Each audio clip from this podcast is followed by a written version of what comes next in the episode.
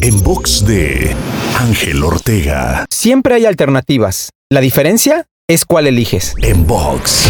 En la vida puede haber momentos donde las circunstancias te hacen pensar que no tienes opciones o alternativas.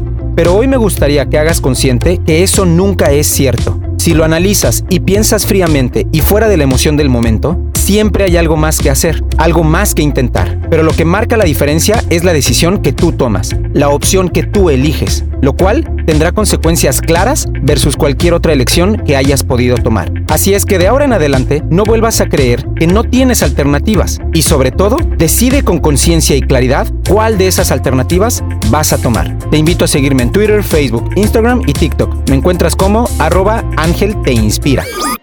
En box de Ángel Ortega.